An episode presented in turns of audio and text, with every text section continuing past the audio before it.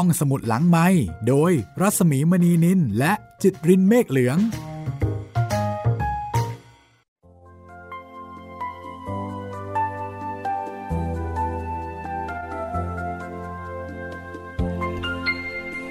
สวัสดีค่ะ ต้อนรับคุณผู้ฟังเข้าใช้บริการของห้องสมุดที่มีความสุขที่สุดในโลกแห่งหนึ่งนะคะ ในโลกของวรรณกรรม ในโลกของเรื่องเล่าค่ะ เป็นห้องสมุดที่ไม่ต้องอ่าน เพราะว่าจะมีคนอ่านให้ฟังแล้วก็จะมีคนเล่าให้ฟังนะคะ ที่นี่คือห้องสมุดหลังใหม่ วันนี้กับเรื่องสีแผ่นดินบทประพันธ์ของหม่อมราชวงศ์คือกริชปราโมทเรื่องที่มีคนเรียกร้อง และตอนนี้หลังจากที่เล่าไปแล้วสองตอนนะคะ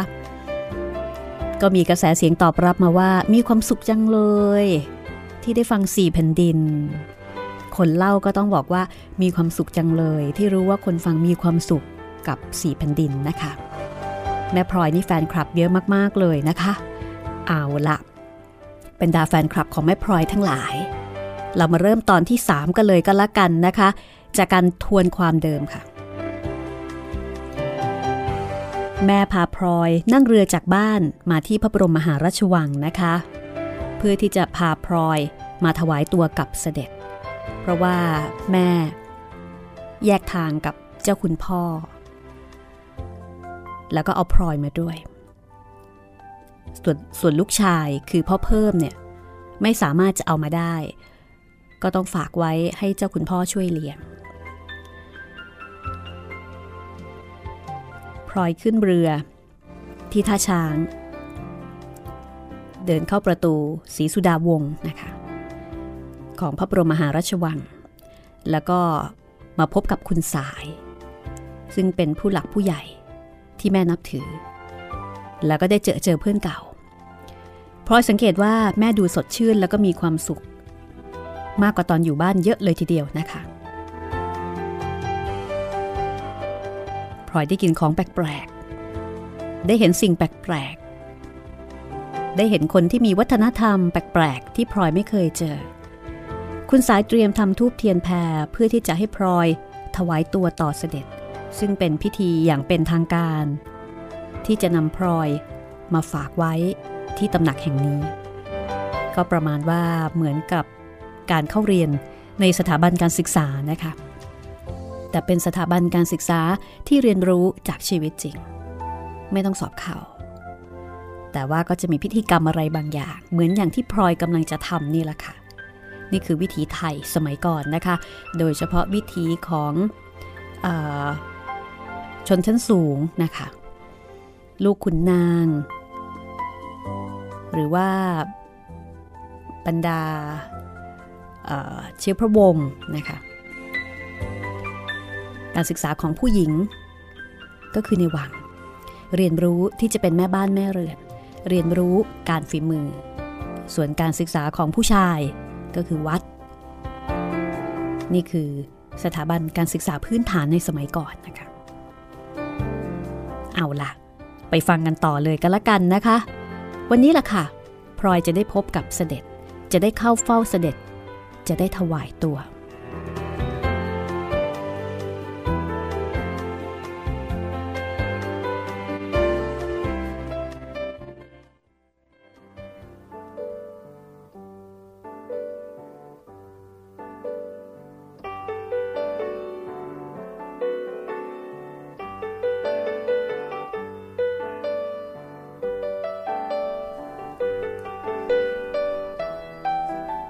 จากนั้นคุณสายก็เดินถือพานดอกไม้ทูบเทียนไปข้างหน้า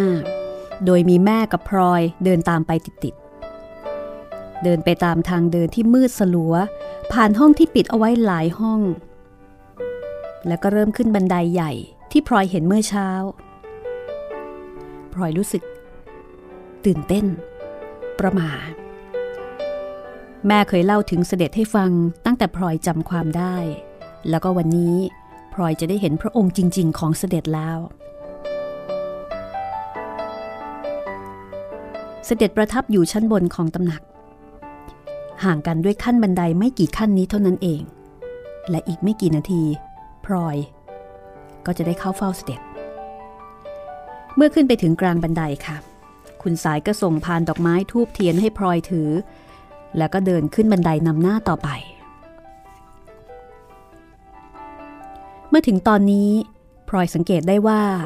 บรรยากาศของชั้นบนแห่งตำหนักแล้วก็ชั้นล่างนั้นไม่เหมือนกัน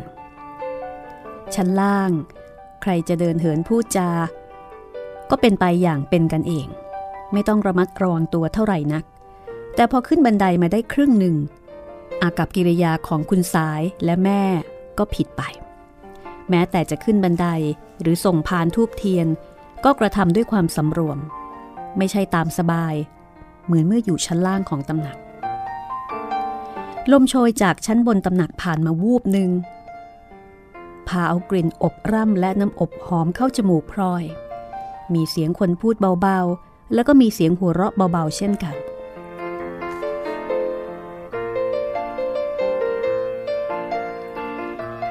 พอคุณสายขึ้นบันไดไปจนถึงขั้นสุดท้าย ก็คลานต่อไปตามพื้นเฉลียง แม่และพลอยก็คลานตามติดติดไป พลอยนั้น ประมาจนไม่สามารถที่จะเงยหน้าขึ้นดูสิ่งที่อยู่รอบๆตัวได้ มือหนึ่งก็ต้องถือพานดอกไม้ ครั้นจะจับพานด้วยมือทั้งสอง แล้วคลานเข่าพลอยก็ไม่กล้า เพราะว่าจะต้องเงยหน้าขึ้น จึงได้แต่จับพานไว้มือหนึ่งอีกมือหนึ่งและเข่าทั้งสอง คลานตามกันอย่างประดักประเดิด คุณสายคลานนำเรื่อยไป มิรู้ว่านานแค่ไหน ในที่สุดก็หยุดหลีกทางออกไปหน่อยนึง แล้วก็หมอบนิ่งอยู่พลอยเหลือบดูแม่ เห็นหยุดคลานหมอบกราบไปข้างหน้าพลอยก็วางพานลงตรงหน้าแล้วทำตาม แต่แล้วพลอยก็หมอบก้มหน้านิ่งอยู่ ไม่กล้าที่จะเงยหน้าขึ้นดูว่าใครเป็นใครอยู่นั่นเอง คือตอนนี้พลอยทำอะไรไม่ถูกนะคะ เป็นโลกใหม่ที่พลอยตื่นเต้นเหลือเกิน นั่นสายพาใครขึ้นมา เสียงสตรีผู้หนึ่งถามขึ้น พลอยเข้าใจเอาว่า น่าจะเป็นเสียงเสด็จรับสั่งถาม แต่ก่อนที่คุณสายจะทูลตอบ เสด็จก็รับสั่งขึ้นมาต่อทันทีว่า อ้าว แช่มไม่ใช่หรือนั่น นั่นอะไรกัน ถามทีกราบที เป็นยังไงแช่ม หายไปกี่ปีแล้วก็ไม่รู้ เพิ่งจะโผล่หน้ามาข้านึกว่าเจ้าตายซะแล้ว วันนี้พาลูกสาวมาถวายตัวมังคะพลอยเพิ่งเคยได้ยินคนพูดปราชาศัพท์กับเจ้านายก็วันนี้นี่เอง จริง ๆ แม่ก็เคยสอนให้พลอยพูดตั้งแต่ตอนอยู่บ้าน แต่ว่าไม่ได้สอนละเอียด เป็นต้นว่าให้ใช้คำพูดว่าเพคะ เวลาตอบรับ แต่พอเอาเข้าจริง ๆ แม่ก็ไม่ได้พูดว่าเพคะสักหน่อย เสียงแม่พูดดังคล้าย ๆ กับมังคะ โดยออกเสียงตัวมัง แต่เพียงครึ่งเดียวเท่านั้น เด็กนั่นหรือ ลูกสาว ข้าเคยเห็นเจ้าวิ่งเล่นอยู่แถวนี้ตั้งแต่ตัวเล็กๆ แล้วก็หายไป กลับมาอีกทีก็หอบลูกสาวมาให้ข้าเลี้ยง พวกเจ้านี่เลี้ยงไม่รู้จักโตเสียที ตัวหายไปแล้วก็ลูกมาแทน มีเสียงผู้หญิงที่หมอบเรียงรายอยู่ตามเฉลียงหัวเราะเบาๆหลายคน อยู่ดีๆ ไม่ว่าดี อยากจะออกไปมีผัว แล้วก็ไปเป็นเมียน้อยเขาซะด้วยสิ นี่ผัวเขาไล่มา หรือว่าเจ้ามาเองล่ะ แช่ม มาเองมั้งคะ แต่เขาก็ไม่ห้าม ยังพูดเก่งอยู่นั่นเองนะ ลูกชื่ออะไร อายุเท่าไหร่ ชื่อพลอยมั้งคะ อายุสิบขวบ ไหน เงยหน้าขึ้นมาสิพลอย มาหมอบก้มหน้าเป็นลิงลมอยู่ได้ พอได้ยินเสียงรับสั่งกับตัวโดยตรงพลอยก็แทบจะแทรกแผ่นดินไปด้วยความประมาทและความอาย แม่รีบเอื้อมมือมาสกิดพลอยก็ต้องจำใจเงยหน้าขึ้นตามรับสั่ง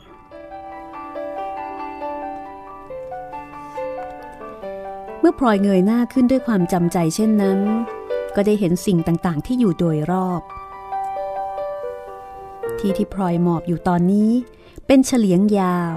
พื้นขัดหูจนเป็นหมัน ด้านหนึ่งเป็นหน้าต่างมีแสงสว่างเข้ามาตลอด ส่วนอีกด้านหนึ่งเป็นประตูเปิดเข้าไปในห้องต่างๆ บนตำหนัก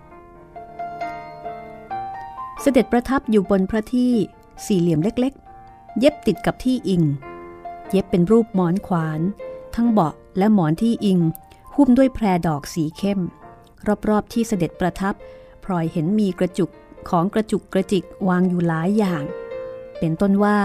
กระโถน ขันน้ำเช่นหมาก กาน้ำร้อน แล้วก็พานเล็กพานน้อย ใส่ของเครื่องใช้ต่างๆ อีกมาก เสด็จเป็นคนวัยเดียวกับคุณสาย จะแก่กว่าคุณสายก็คงไม่กี่ปีพลอยสังเกตว่าเสด็จขาวกว่าคุณสาย อาจจะเป็นเพราะประทับตรงที่ที่มีแสงสว่าง หรือเพราะเหตุใดก็ตามพลอยรู้สึกว่าเสด็จมีราศีผุดพองกว่าคนอื่น ๆ ที่หมอบอยู่เรียงรายอยู่บนเฉลียงที่ประทับนั้น ทั้งที่เสด็จก็แต่งพระองค์ไม่ผิดกับคนอื่น ๆ เลย นั่นก็คือทรงผ้าลายและผ้าห่มเป็นแบบเดียวกับชาววังอื่น ๆ ที่พลอยได้เห็น สิ่งที่ดึงดูดความสังเกตของพลอยมากกว่าอื่น ๆ คือพระเนตรทั้งคู่ ที่ดำครับเป็นประกาย พระเนตรคู่นั้นดูเหมือนจะมองดูพลอยและมองทะลุไปตลอดทั้งตัวพลอยรู้สึกว่า พระเนตรคู่นั้นมีอำนาจบังคับคนได้ แต่ขณะเดียวกันก็รู้สึกด้วยว่า พระเนตรคู่นั้นเต็มไปด้วยความเมตตาอาจยึดถือเป็นที่พึ่งอันแท้จริงได้เช่นกัน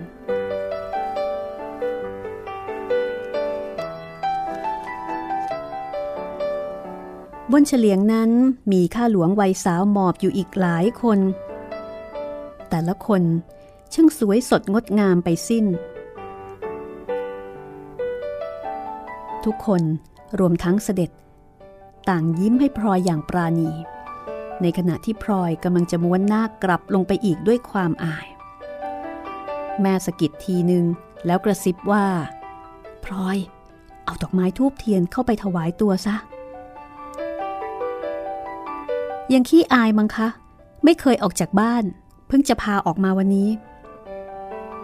ดีแล้วล่ะ ถ้าเก่งอย่างแม่ของมันเมื่อเด็กๆ ข้าก็ชักจะเข็ดเหมือนกัน กลัวจะเลี้ยงมันไม่ไหว ก็แสดงว่าแม่ของพลอยตอนเด็กๆ นี่ คงจะสนเอาเรื่องไม่เบานะคะ คงจะเป็นเด็กที่เฮี้ยวเฮี้ยวแก่นแก่นออกอารมณ์ประมาณนั้น ในขณะที่พลอยเป็นเด็กเรียบร้อย พลอยก็ลุกขึ้นขยับขยื่นมือหนึ่งจับพานจะคลานก็คลานไม่ค่อยจะออก คือยังรู้สึกประหม่าอยู่มาก แม่ก็เอื้อมมือมาเสือกขาออกไปข้างหน้า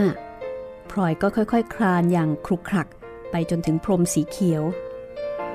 พอถึงก็ชะงักไม่แน่ใจว่าจะคลานต่อไปหรืออย่างไรคือทำอะไรไม่ถูก เสด็จก็รับสั่งว่า เข้ามาใกล้ๆสิพลอย พลอยก็แข็งใจคลานเข้าไปถึงพระองค์ พอถึงก็หลับตาเสือกผ่านดอกไม้ทูบเทียนออกไปข้างหน้า แล้วก็ก้มลงหมอบกราบใจเต้น ดูสิกรวยดอกไม้ก็ยังไม่ได้เปิด เปิดกรวยดอกไม้เสียก่อนพลอยพลอยเอื้อมมือไปเปิดกรวยดอกไม้ขึ้น แต่ก็ยังไม่รู้ว่าจะทำอย่างไรต่อ จนเสด็จรับสั่งว่า ยกพานส่งเข้ามา ลอยก็ทำตาม เสด็จทรงรับดอกไม้ทูบเทียนไปวางไว้ข้างพระองค์ และเอื้อมพระหัตถ์มาลูบผมพลอยเบาๆ พรางรับสั่งว่า ยังไม่เป็นประสาเอาเสียเลย จะคุ้นคนง่ายหรือยากก็ไม่รู้ เดี๋ยวก็จะมากลัว เห็นข้าเป็นยักษ์เป็นมารอยู่ด้วยกัน ก็ไม่ต้องกลัวกันนะพลอย เสด็จเอาพระหัตถ์เชยคางพลอยขึ้น ทอดพระเนตรดูหน้า แล้วก็ทรงพระสวนรับสั่งว่า เออ หน้าตาหน้าเอ็นดู สวยกว่าแม่อีก ผิวพรรณก็ดี สมเป็นลูกพระน้ำพระยาพลอยได้ยินดังนั้น แหมก็แทบจะตัวลอย เพราะว่าตอนอยู่บ้านไม่เคยมีใครชมว่าสวย อย่างดีก็บอกว่าหน้าเอ็นดู แต่เสด็จรับสั่งชมว่าสวย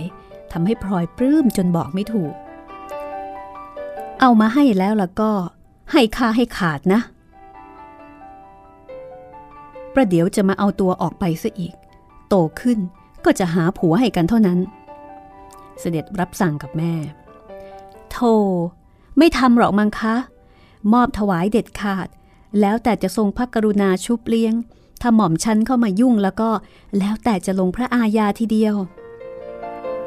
เจ้าก็ดีแต่พูด แม่ลูกจะไปตัดกันขาดได้ยังไง ข้าก็ได้แต่คอยเลี้ยงจนโตเท่านั้น ว่าอยังไงพลอย พลอยก็ไม่รู้จะทูลว่าอยังไงถูกนะคะ ได้แต่ก้มหน้า แล้วตัวเจ้าละแช่ม จะทำอย่างไรต่อไป ก็ต้องดูไปก่อนมั้งคะ ระหว่างนี้หม่อมฉันจะขอพึ่งพระบารมีต่อไปก่อน รอจนผัวมารับสินะนางตัวดี เสด็จรับสั่งสับพยอกแล้วก็ทรงพระสวน ชาตินี้ทั้งชาติ แช่มเห็นจะไม่มีวันกลับไปอีกได้ เมื่อหม่อมฉันอยู่ในวัง เคยแต่มีสุข ไม่รู้ทุกข์ออกไปแล้วจึงได้รู้ เมื่อรู้จักทุกข์แล้วก็เห็นจะกลับไปหาทุกข์อีกไม่ได้มั้งคะ พวกเจ้าก็เหมือนกันทุกคน อยู่สบายๆไม่ชอบ ว่าคับแคบไปละ ถูกกดขี่ละ อยากจะออกไปมีลูกมีผัว เป็นคุณหญิงเป็นท่านผู้หญิงจะได้เบิกบานให้เต็มที่ เสร็จแล้วก็เห็นแต่บ่นกันไปทุกคนข้าก็ไม่รู้จะไปช่วยเหลือได้อย่างไร จริง ๆ นะแช่ม เรื่องลูกเรื่องผัวข้าไม่อยากไปเกี่ยว โกรธกันก็มาฟ้อง พอดีกันเข้าก็จะมารุมเล่นงานข้าเอาเข้าอีก โบราณเขาว่า เรื่องความผัวความเมีย อย่าไปเกี่ยวมั้งคะ คุณสายทูลขึ้นมาอ้อสายก็เคยมีผัวกับเขาหรือ เสด็จทรงพระสวนทำเอาทุกคนในที่นั้นหัวเราะกันเกลียว หุยเสด็จรับสั่งอะไรอย่างนั้นก็ไม่รู้ หม่อมฉันว่าโบราณเขาว่าดอกมังคะแล้วสายไปรู้ได้อย่างไร ว่าโบราณน่ะเขาว่าถูกหรือว่าผิด ถ้าเราไม่เคย ทุกคนในที่นั้นก็หัวเราะกันอีก ขณะนั้นข้าหลวงอีกสองคนเชิญเครื่องเสวยขึ้นมาพลอยเหลียวไปมองดูแม่ เห็นขยิบตาพยักหน้าให้พลอยถอยออกไปพลอยก็หยิบผานคลานถอยไปหมอบอยู่ใกล้ ๆ กับแม่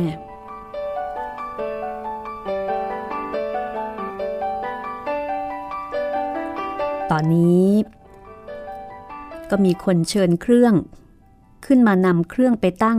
ตรงพระพักของเสด็จนะคะ เป็นเครื่องเสวย เครื่องนั้นใส่จานเงิน แล้วก็วางอยู่บนโต๊ะเงินเล็กๆ ในความรู้สึกของพลอย รู้สึกว่าเป็นของเล็กๆ น้อยๆ เหลือเกิน ดูแล้ว ไม่น่าจะอิ่มไปได้ เสด็จบุญพระโอษฐ์แล้วก็เริ่มเสวยขณะที่เสวยก็รับสั่งคุยกับแม่ แล้วก็คุณสายถึงเรื่องทางบ้านของแม่บ้าง หรือว่าเรื่องเก่าๆที่ทรงนึกขึ้นได้ ส่วนมากนั้น แม่เป็นผู้คุย พลอยเห็นเสด็จทรงพระสวนอยู่บ่อยๆ เสด็จเสวยเรื่อยๆ คล้ายกับไม่สนพระไทยในอาหารที่กำลังเสวยอยู่ พลอยสังเกตเห็นข้าวที่เสวยนั้นดูเหมือนจะมีอยู่ประมาณสองช้อน แต่เสด็จเสวยเท่าไหร่ก็ไม่รู้จักหมดสักที กว่าจะเลื่อนเครื่องคาวออกแล้วตั้งเครื่องหวานก็ดูนานหนักหนาสาย บ่ายนี้มีสวดมนต์บนพระที่นั่ง ข้าว่าจะขึ้นไปสักหน่อย เสด็จตำหนักบนจะขึ้นไปหรือไม่ก็ไม่รู้ ถ้าไปจะได้ไปด้วยกัน หม่อมฉันจะให้ไปทูลถามดูก็ได้มั้งคะ คุณสายทูลตอบ แต่คุณสายพูดยังไม่ขาดคำก็มีเสียงคนเดินขึ้นบันไดามา เสียงข้าหลวงที่หมอบอยู่ใกล้ ๆ ทางขึ้นทูลว่า แม่มาลัยมาจากตำหนักบนมั้งคะ และทันใดนั้นก็มีสตรีวัยกลางคนอีกคนหนึ่งโผล่หน้าขึ้นมากราบเสด็จตรงทางขึ้น แล้วก็ทูลอย่างเร็วว่า สวดมนต์เย็นบนพระที่นั่งบ่ายวันนี้มั้งคะ เสด็จให้มาทูลถามเสด็จว่าจะเสด็จหรือไม่เสด็จ ถ้าเสด็จจะเสด็จ เสด็จจะเสด็จด้วยพลอยไม่เคยได้ยินใครพูดปราชาศัพท์ ใช้คำว่าเสด็จคำเดียว แต่ได้ความทั้งประโยคและก็รวดเร็วเช่นนั้น ด้วยความแปลกใจจึงหันไปดู ในขณะที่เสด็จทรงพระสวนรับสั่งว่า เออ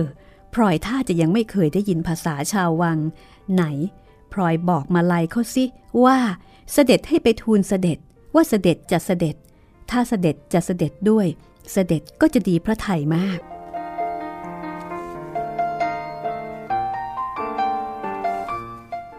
ทุกคนรวมทั้งแม่มาลัยก็หัวเราะกันเกลียว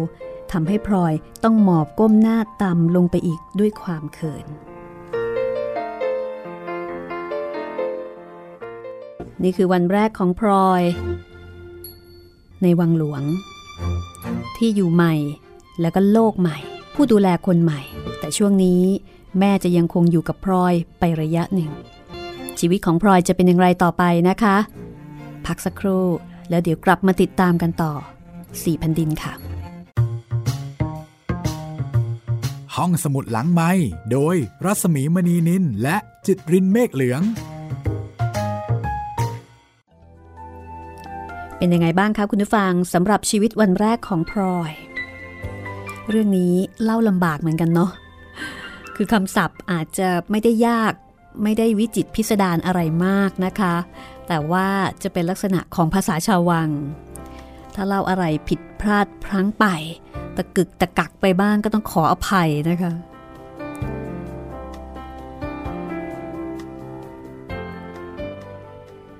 มาถึงตอนนี้ ชีวิตของพลอยก็คงจะตื่นเต้นน่าดูนะคะ ทุกสิ่งทุกอย่างล้วนแล้วแต่เป็นของใหม่ไปหมดเลย เป็นการเรียนรู้ครั้งใหม่ครั้งสำคัญเลยทีเดียววันนี้สี่แผ่นดินมาถึงตอนที่สามนะคะ ใครที่เพิ่งมาฟังก็ไปเก็บตอนที่ผ่านมาอีกแค่สองตอน แล้วก็จะมีเกริ่นอีกหนึ่งตอนนะคะ หลังจากนั้นก็ฟังพร้อมกันไปได้เลย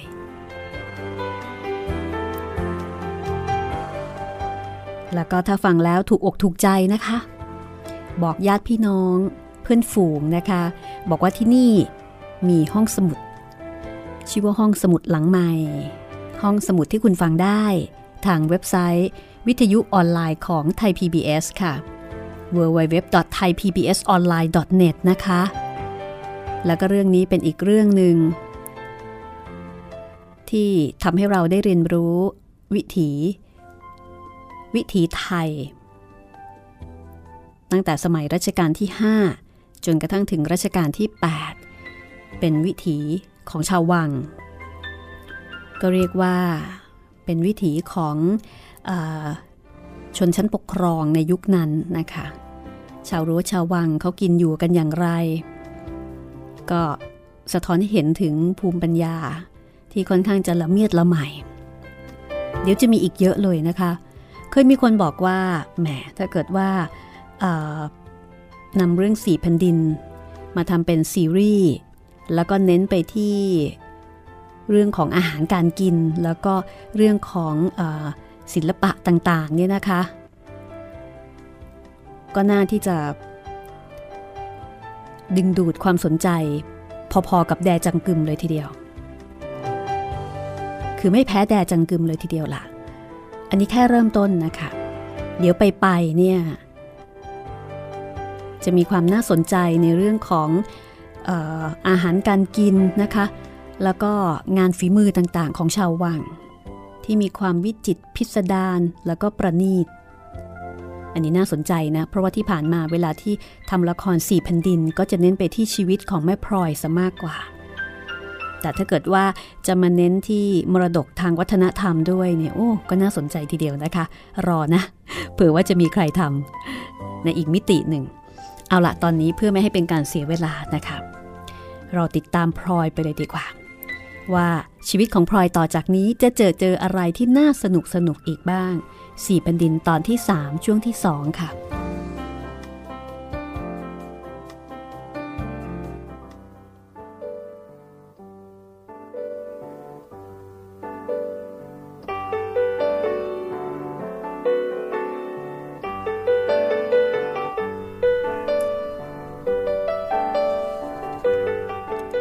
บ่ายวันนั้น เสด็จขึ้นไปบนพระที่นั่ง ที่ตำหนักจึงเงียบกว่าปกติ พอกลับลงมาแม่ก็บ่นว่าง่วง เพราะว่าเมื่อคืนแทบไม่ได้นอนเลย แต่พลอยกลับรู้สึกตรงกันข้าม เพราะว่าแปลกถิ่นจึงไม่รู้สึกง่วงเอาเสียเลย พอเข้ามาในห้องคุณสาย แม่ก็ไปหยิบหมอนออกมาจากหลังตู้ใบหนึ่งเอามาวางลงกับพื้นกระดาน แล้วแม่ก็เสือกตัวลงนอน อีกสักครู่ก็หลับอย่างสบาย ส่วนคุณสายก็กลับมานั่งที่เดิม หยิบผ้าห่มที่ซักแล้วมากองหนึ่งบอกว่าเป็นของเสด็จ แล้วก็เรียกพลอยให้เข้าไปนั่งใกล้ๆ แล้วบอกให้ช่วยกันจีบ โดยคุณสายทำให้ดูก่อน แล้วก็ให้พลอยลองทำดูบ้าง ซึ่งพลอยก็ทำได้ทันที เพราะว่าเคยช่วยแม่มาแล้วตั้งแต่อยู่บ้าน ในขณะที่พลอย นั่งอยู่กับคุณสายได้สักครู่ ก็มีเสียงใครเข้ามาที่ประตูห้อง เป็นเสียงของเด็กที่อายุรุ่นราวคราวเดียวกับพลอย สังเกตดูหน้าตาท่าทางและเครื่องนุ่งห่มค่อนข้างจะมอมแมมพลอยก็รู้ว่าคงจะเป็นเด็กที่ซนอยู่ไม่น้อยพราะเด็กคนนั้นโผล่หน้าเข้ามาในห้อง แล้วพอมองสบตากับพลอย เด็กคนนั้นก็แลบลิ้นให้ทำเอาพลอยต้องสะดุ้ง แล้วก็หลบตากลับทันที พอคุณสายเหลียวไปเห็นเด็กคนนั้น ก็เอามือเคาะกระดานใกล้ๆ แล้วก็เรียกว่า ช้อย มานี่เดี๋ยวนี้ มานั่งใกล้ๆ ประเดี๋ยวฉันจะเคี่ยน หายไปไหนแต่เช้าย้แม่ตัวดี พอได้ยินเสียงคุณสายเรียก เด็กที่ชื่อว่าช้อยก็ทำหน้าม้อย ลานเข้ามานั่งตรงที่ที่คุณสายเคาะกระดานเรียก ดูสิ เก่งแสนเธอเก่ง แล้วยังมานั่งทำสีหน้าอีก หายไปไหนมา บอกมาซะดีๆ ตอนเสด็จเสวยก็ไม่เห็นขึ้นไปเฝ้า บอกมาดีๆนะ ไปแถวเต้งไปหาใครที่แถวเต้งไปห้องคุณละไม้ค่ะ ละไม้ไหน ละไม้พนักงาน ไปทำไม ไปเล่นกับแม่ละมุน น้องคุณละไม้ แล้วเล่นอะไรตั้งแต่เช้าจนบ่าย แล้วทำอะไรอีก คุณสายถามอย่างจะเอาเรื่องให้ได้ แล้วก็ไปห้องป้าเขียน ไปกินขนมละสิรับประทานไส้กรอกปลาแนม แล้วไปที่ไหนอีก บอกมาให้หมดนะ เดี๋ยวเถอะจะโดนดี แล้วก็ แล้วก็ไปที่ คุณเท่าแก่กรีบ ตาย ไปทำไมจนถึงนั่น ไปดูตุ๊กตาชาววัง คุณสายดูเหมือนจะหมดความอดทน ยกมือฟาดเพียลงไปที่ขาของชอย แล้วก็พูดขึ้นว่า นี่แน่ตุ๊กตาชาววัง คุณสายหันมามองพลอย แล้วก็พูดต่อไปว่า พลอย เมื่ออยู่ข้างในนี้แล้ว อย่าไปเอาอย่างแม่เจ้าประคุณช้อยของฉันเขานะ เด็กอะไรก็ไม่รู้ ดื้อก็เท่านั้นสนก็เท่านั้น เพื่อนฝูงอะไรมันช่างมากมายขนาดนี้ เข้าโน่นออกนี่ไปทุกหัวระแหง วันหนึ่งหนึ่งไม่ต้องเห็นหน้ากันละ เลี้ยงไว้เสียเข้าสุขนี่ถ้าไม่ใช่เป็นลูกเป็นหลานแท้ๆแล้วก็ฉันเลิกเลี้ยงเสียนานละ ฝ่ายช้อยเมื่อถูกตีเพียงแค่หนึ่งที ก็ก้มหน้าร้องไห้ฟูมฟายเหมือนกับว่าใครมาทำให้บาดเจ็บแสนสาหัส น้ำตาเม็ดโตๆร่วงกับพื้นอย่างไม่ขาดสาย แต่แทนที่คุณสายจะเห็นใจกลับบอกว่า ดูสิ ว่าเข้า ยังจะมาบีบน้ำตาร้องไห้ นิ่งเดี๋ยวนี้ทีเดียวนะ ไม่อย่างนั้นเป็นโดนใหญ่ทีเดียว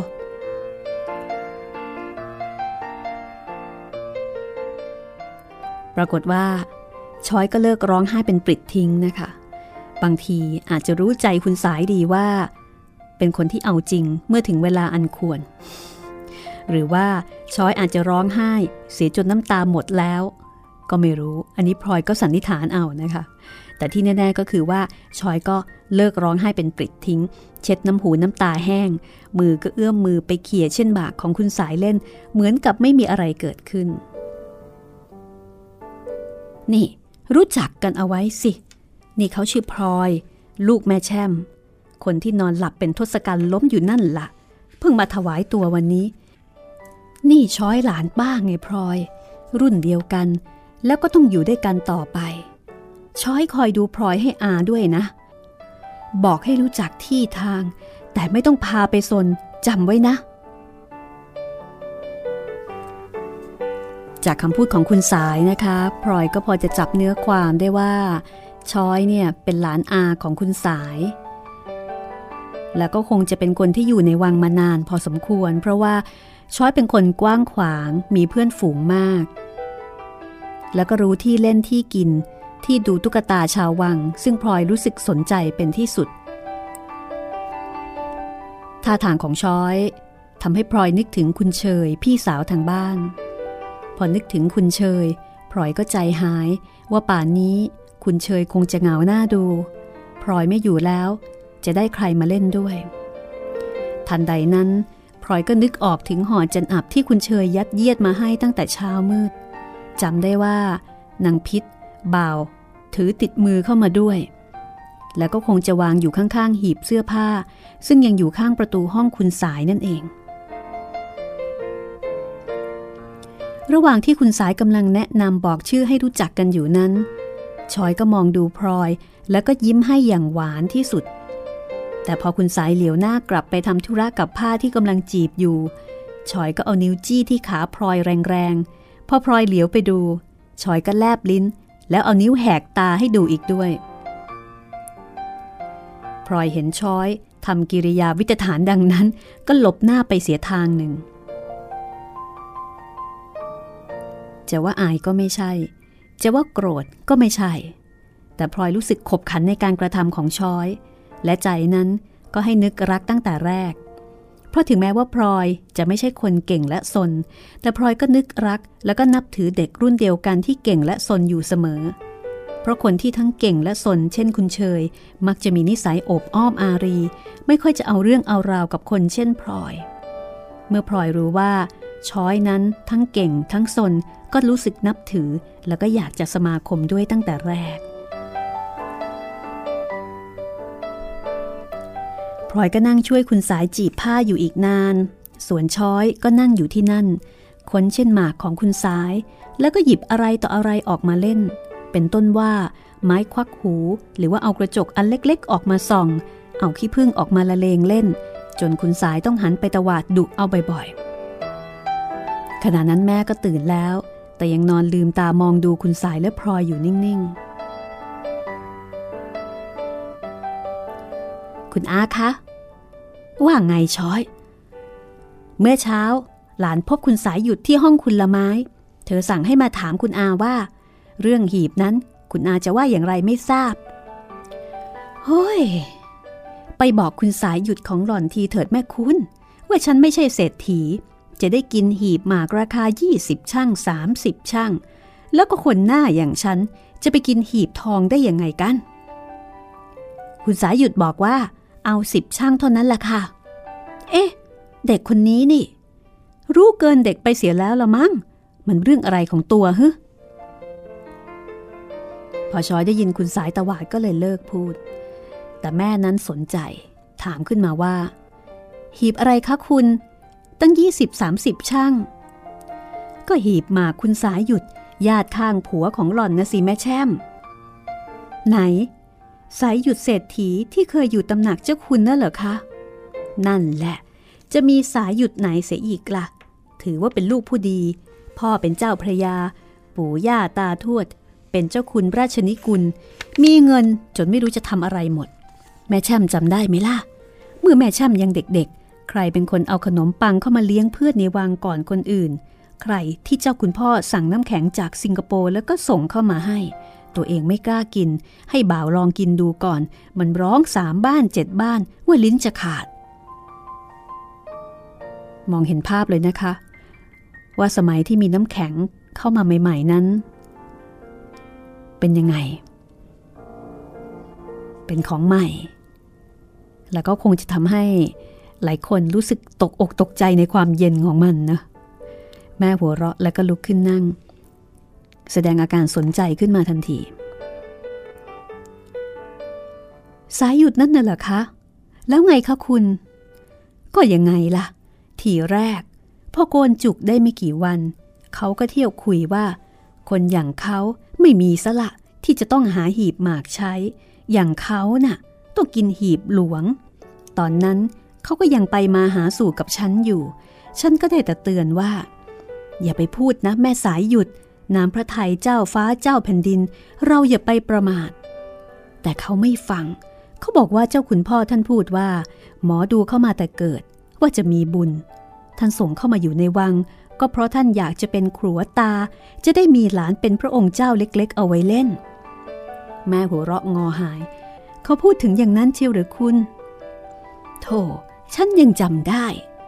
เหมือนพูดเมื่อวันสื่นนี้เองแม่แช่ม จากนั้นคุณสายก็เล่าต่อไปนะคะว่า เขาก็อยู่ที่ตำหนักทำใหญ่โต นั่งคอยบุญวาสนาจะเป็นเจ้าจอม แต่ก็ไม่เห็นได้เป็นสักที นานเข้าเขาจะนึกอย่างไรขึ้นมากระมัง เห็นออกไปบ้านชั่วคราว แล้วก็กลับเข้ามาอีก คราวนี้กินหีบทองหรูหราใบที่จะมาขายฉันนี่แหละ เขาบอกว่า เจ้าคุณพ่อท่านสั่งมาจากนอก เป็นหีบทอง ฝามีวงกลม เป็นตะข่ายฝังเพชร บนตะข่ายมีงูเขียวทำด้วยมรกตเม็ดเล็ก ๆ ก็ปีมะเสงปีเกิดของเขาไงละ่ะ พอเขากินหีบใบนี้ เขาก็เริ่มคุยต่อไปว่า หีบหลวงนะ่ะเขาไม่เห็นอยากกิน เพราะว่าซ้ำกับคนอื่นดาดดื่น เวลาขึ้นก็เฟื่องฟูไปประเดี๋ยวเดียว แล้วก็ต้องไปหมอบประจำห้องเหลือง เบื่อจะตาย สู้กินหีบเจ้าคุณพ่อไม่ได้ ฉันเห็นเขามาเคืองอยู่พักหนึ่ง แล้วสักสองสามปีต่อมาก็หายไป ได้ข่าวว่าเขาไปแต่งงานที่บ้าน มีงานใหญ่โตมาก เจ้านายต่างกรมเสด็จไปรดน้ำหลายองค์ เจ้าคุณก็ออกไปแต่ง เขาเล่ากันว่า ท่านรับไหว้ด้วยเครื่องทับทิมทั้งชุด แต่นั้นมาฉันก็ไม่ได้ข่าวคราวไปนาน พออยู่ๆเมื่อสิบกว่าวันมานี้ ก็กลับเข้ามาในวังอีก มาเที่ยวนอนอยู่ตามห้องเพื่อนฝูง พร้อมผิดรูปผิดร่างจนจำไม่ได้ เขาว่ากันว่า เจ้าคุณพ่อก็ตาย ผัวที่แต่งกันก็ปอกลอกเสียจนหมดตัว เมื่อวันซืนนี่เองมาหาฉันที่ตำหนัก เห็นถือห่อผ้าอะไรมา พอแก้ออกที่ไหนได้หีบปีมะเสงใบนั้นน่ะเอง แล้วก็เอามายัดเยียดจะให้ฉันซื้อ บอกราคาต้องยี่สิบช่างขันจะตาย คนอย่างฉันจะไปเอาอัดรถที่ไหนมาซื้อ และถึงมีซื้อเขาได้ ฉันก็ไม่มีหน้าจะไปกินหีบขนาดนั้น คนเขาจะได้หัวเราะตาย แล้วฉันก็เป็นคนปีขาน ไม่ใช่ปีมะเสงก็เลยวุ่นวายกันไปใหญ่ แต่ดูอาการถ้าจะร้อนเงินเอาเรื่องอยู่ วันนี้ก็เลยสั่งฝากแม่ช้อยตัวดีนี่มา ว่าจะเอาเพียงสิบช่างเท่านั้น คุณสายก็เล่ายาวเลยทีเดียวนะคะ ในขณะที่พลอยฟังคุณสายเล่าชีวิตคนในวังด้วยความสนใจ และก็ตั้งข้อสังเกตเอาไว้หลายอย่าง อย่างแรกพลอยรู้สึกว่า คนในวังที่มีบุญวาสนา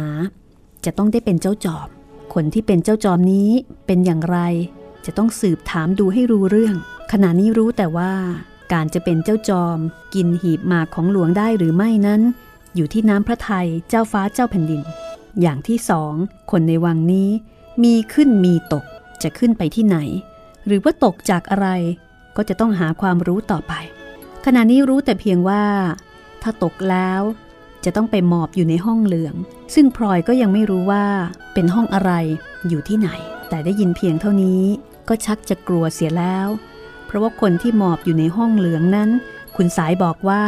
จะต้องหมอบประจำอยู่ตลอดไป ไม่มีที่สิ้นที่สุด เรื่องราวของพลอยจะเป็นอย่างไรต่อไปนะคะ ติดตามได้กับ 4 แผ่นดินตอนที่ 4 ตอนหน้าค่ะ ห้องสมุดหลังไม้โดยรัศมีมณีนินและจิตรินเมฆเหลือง